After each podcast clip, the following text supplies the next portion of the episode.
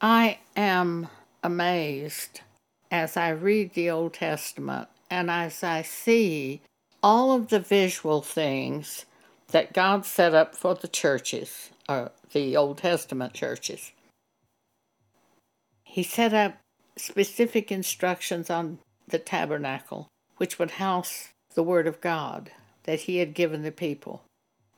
He set up garments for the Levites to wear, the ministers of God. There are so many visual effects. In the New Testament, we have none of these things.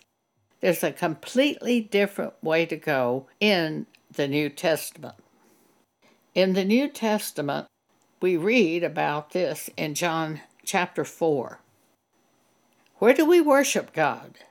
How do we worship God in today's church? Jesus tells us in this passage of Scripture.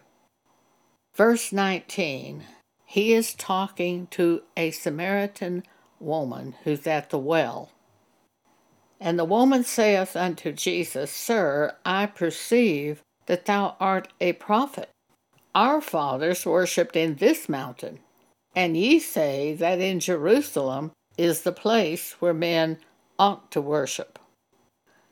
Jesus saith unto her, Woman, believe me, the hour cometh when ye shall neither in this mountain nor yet at Jerusalem worship the Father.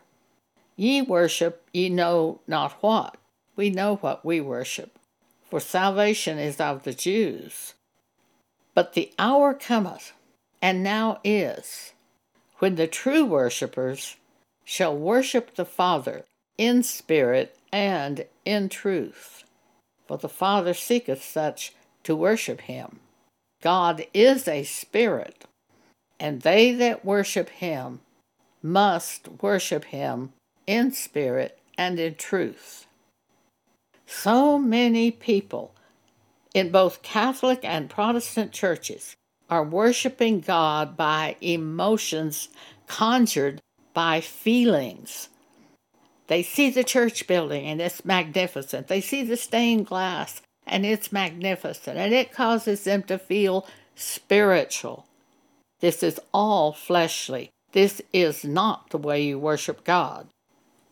We had a man in our church group many years ago, and he had gone to some type of religious meeting, and he came back raving about how wonderful that meeting was. And several times he mentioned how wonderful it had been. I finally spoke up and said, Well, what was so wonderful about it? And he said, Oh, they had three big crosses at the end of the table, and they were all covered with flowers. That is so fleshly. That's not of God at all. That's stuff with your eyes that you see that conjure feelings. That man is no longer with us today.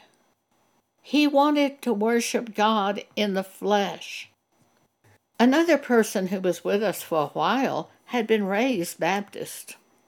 And she said when she was a young child in the Baptist church, she wanted to go to the Catholic Church because they do things. They bow down to statues and they say words and they do things and they cross themselves and they light candles and they do all kinds of things.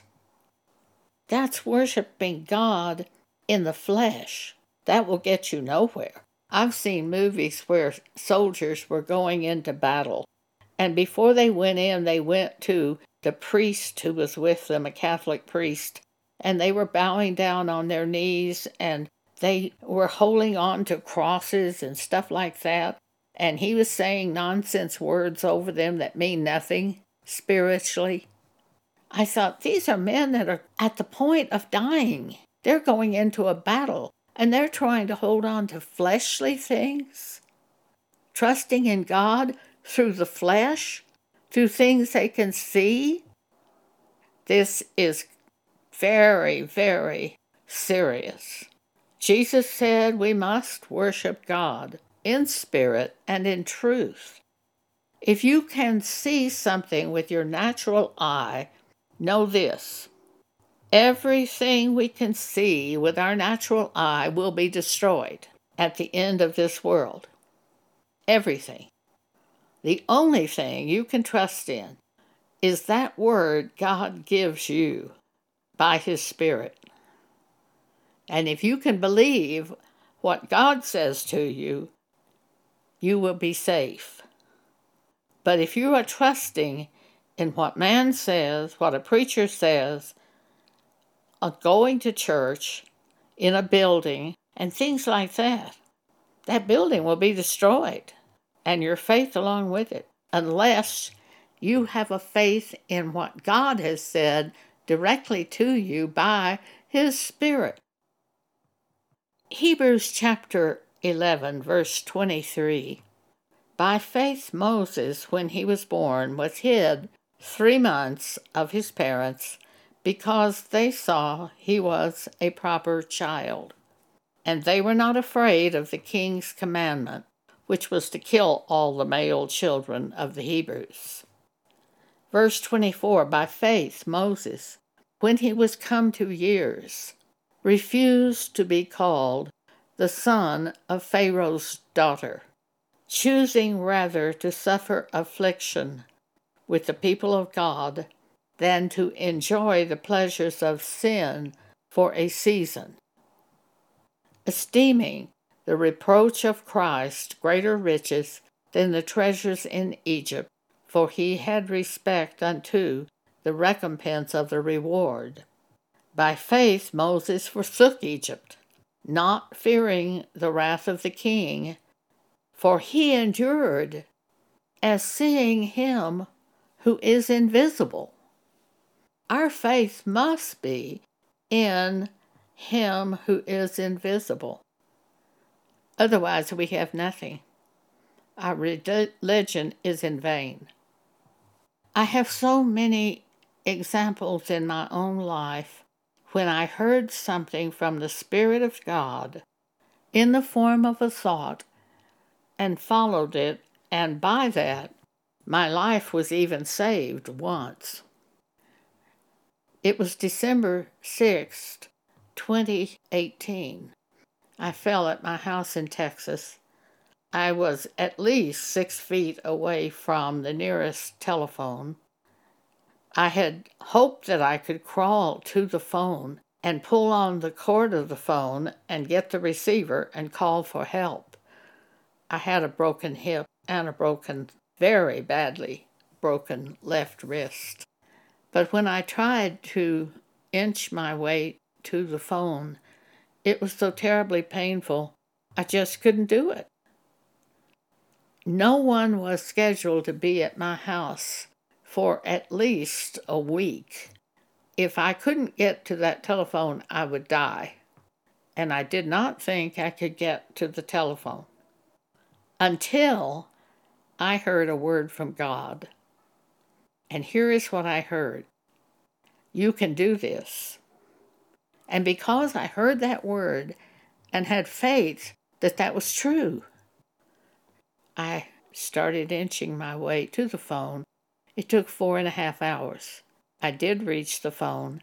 However, when I pulled on the cord to pull the receiver off, the receiver squirted off to the other side of the room. I never saw it again. But there was a Kindle tablet underneath that table.